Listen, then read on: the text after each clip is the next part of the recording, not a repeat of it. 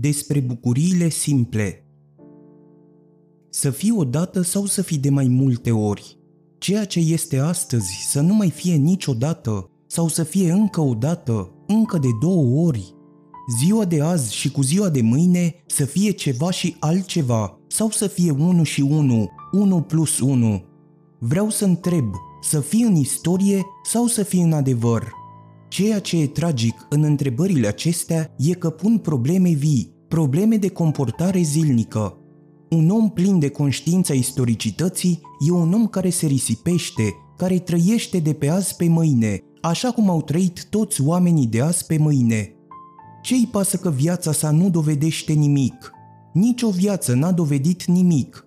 Să trăim frenetic viața noastră, căci n-avem de dat socoteală nimănui. Și mă gândesc la ceilalți oameni, la cei câțiva care s-au trudit să facă din viața lor o dovadă și un adevăr, care și-au trăit-o liniștit, fără exasperări, odată azi, încă o dată mâine, de atâtea ori în același loc, de câte ori le-a fost cu senină putință.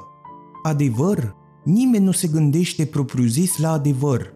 Un anumit adevăr există și în istorie, dar este vorba de ceea ce are mai ales adevărul și nu mai ales istoria, de ideea de ordine.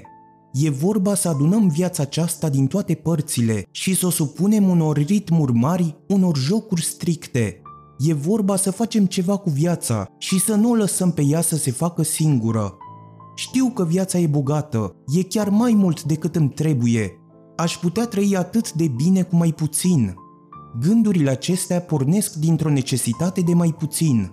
Mi-a venit în minte să întreb și pe ceilalți, lor câtă viață le trebuie, dar întrebările nu folosesc la nimic. E surprinzător și totuși explicabil faptul că oamenii nu știu cum să se poarte în fața bogăției. Ați observat că bolnavii, oamenii săraci, oamenii cu viață puțină și posibilități puține de viață în ei știu ce vor? Ei au un sens al lor, un idealism al lor și știu în ce Dumnezeu să creadă, pe când oamenii bogați în viață, oamenii sănătoși, oamenii puternici, întârzie în bunurile lor și nu mai dau nimic. Creația, sensul, ideea sunt ale omului sărac. Să nu te pierzi în fața bogățiilor vieții, să nu te lași făcut, să nu crezi că istoria este singura realitate și să te lași născut, trăit, asasinat în consecință. Ar trebui să încercăm odată o rezistență împotriva istoriei, împotriva curgerii, împotriva vieții joase.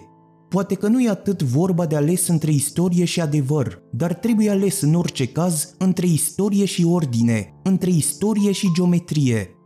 Viața e bogată, bine, tocmai de aceea voi căuta să o simplific. De ce să apropii ideile de viață, să le multiplic la infinit, să le calitativizez, să fac din ele lucruri colorate local și să nu fac cealaltă revoluție, să apropii viața de idee, să o modific pe ea în sensul ideii. Simplifică viața, ia din ea bucăți mari, concentrări, toturi și operează cu ele. Ce ai nevoie de rest? Nimeni nu spune că nu există un rest în afară de idee, dar cu sau fără el, înțelesul lumii este același. Rezistă.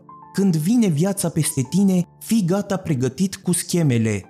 Nu lăsa niciodată să te acopere. Ai întotdeauna cu ce să ieși la suprafață. Ideile. Ideile. Cum se cumințesc acum lucrurile, cum se simplifică deodată toate. Pierdusem din vedere simplitatea lucrurilor din cauza imaginației. Imaginația, trista facultate de a renunța la un univers care e simplu. Ar trebui scris încă o dată un imn pentru idei. Pentru ideile de peste tot, pentru idei în care viața se poate reface complet, mai bine chiar decât în rosturile imediate. Pentru ideile triste și vesele, anemice și atletice, gratuite și eficiente, spontane sau necesare, pentru idei și pentru toate geometriile care se pot face cu ele. Să arunci ideile în viață ca niște poli magnetici, care să grupeze în jurul lor tot ce a fost disident până acum. Să distribui ideile ca centre de omotetie, grupând într-o aceeași ordine realitățile de același fel. Să fie fascicule luminoase peste tot, să fie fâșii de realitate, nu una singură, imensă, monstruoasă, prodigios de incalculabilă. Să calculezi. E adevărat că la prima vedere sărăcesc realitatea procedând în felul acesta. E adevărat că rămâne un rest, că prima mea acțiune e de a pierde ceva, de a căuta mai puțin. Dar în locul lumii reale pe care o pierd, îmi apar toate lumile posibile. În locul bucuriei de a viețui viața aceasta, am bucuria de a viețui toate viețile care nu au fost. Pentru a fi părăsit o singură realitate, primesc toate realitățile cu putință. Cine vrea să trăiască o singură dată, n-are decât să o facă. Există totuși un mijloc de a trăi de mai multe ori. Și pe urmă, cât durează lucrurile acestea vii? Câteva clipe sau o zi. Mâine va fi altceva. Fructul pe care l-ați mâncat azi nu-l veți mai mânca niciodată. Veți mânca un altul. Din același pom? Nu, dintr-altul, căci și pomul trăiește. Aici vă stă greșeala. Ați vroit unicitate, dar ați uitat să cereți și eternitate. La voi lucrurile se consumă, ard, mor. Dar în schimb, ce idee a murit de la facerea lumii încoace?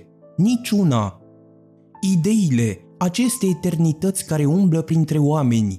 Cine vorbea așa?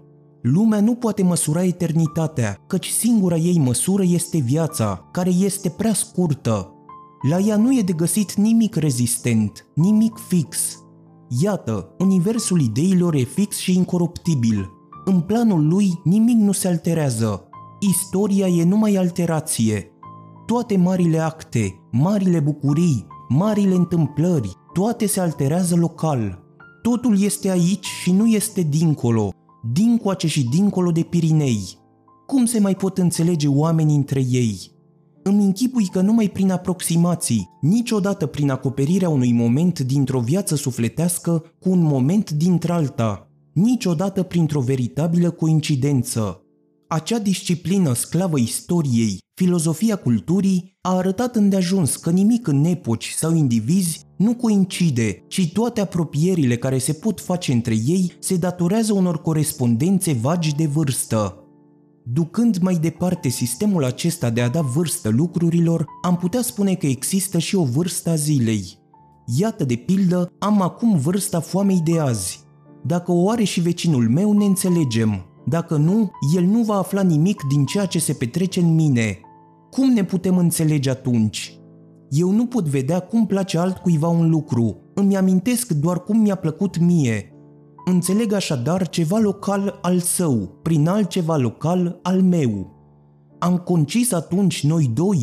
Dar cum? Tot ce știu e că altul a avut o bucurie care făcea aluzie la o bucurie de-a mea. Altceva? Și asta poate fi coincidență, intersecție de vieți sufletești, comunicație? Pentru că oamenii nu mai pot comunica, pentru că își închipuie că sunt prea mult în istorie, pentru că acordă prea multe drepturi vieții raționale, individualului, lui odată, nebuniei lor. De aceea propun această senină, această deliberată închinare către o matesis universalis a sufletescului.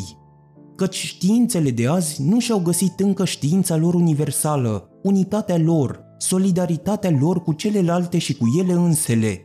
Asta nu înseamnă prea mult.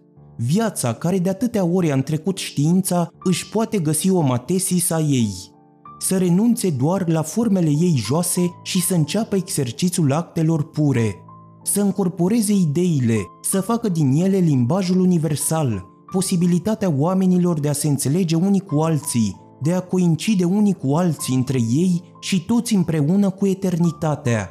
În locul bucuriilor regionale să instaurăm bucuriile generale, mai simple și mai vaste. În locul spiritului istoric, în care primează destinul, durata specifică și moartea, să aducem spiritul matematic, în care primează creația liberă, generalitatea și veșnicia. În locul născutului să punem făcutul, căci tu ești mântuirea noastră, idee făcută, iar nu născută, care te-ai pogorât din ceruri printre oameni și te-ai făcut viață. Acum aștept să cadă peste lucruri noaptea. A fost o zi atât de luminoasă și vedeam tot îngrozitor de bine, așa că n-am mai înțeles nimic. Prea multe sunt culorile, incalculabile formele, monstruos, respingător, păianjenul cu atâtea picioare, pământul. Aștept noaptea. Ea vine încet cu liniștea ei științifică peste lucruri, șterge culorile, readuce formele, păstrează doar raporturile mari, adevărurile de contur ale realității. Noaptea tot simplificatoare. Acum pot să înțeleg, acum văd pentru că e întuneric. Urmăresc contururi, sfârșesc conturul formelor abia schițate, operez în spațiul omogen și aproape negru, rotunjesc solidele prea ascuțite. Știu, încep să știu vag, șters, estompat, atât cât îmi trebuie. Simțurile se eliberează de obsesii, nici o culoare nu mai e insistentă, nici un țipăt prea surzitor. Spiritul e liber și dialectica lui poate începe. Sus, pe cerul lui Platon, pe cerul acela despre care el spunea că a fost cel mai mare profesor de calcul al omenirii, stelele au început să se noteze una câte una, ca niște puncte luate la întâmplare în geometria întunericului.